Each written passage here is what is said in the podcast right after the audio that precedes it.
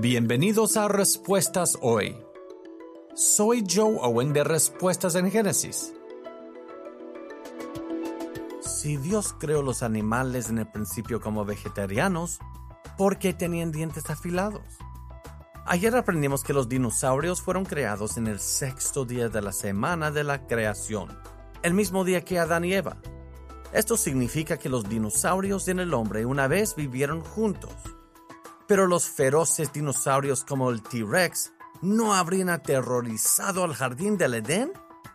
Génesis capítulo 1 nos dice que originalmente las personas y los animales fueron creados vegetarianos.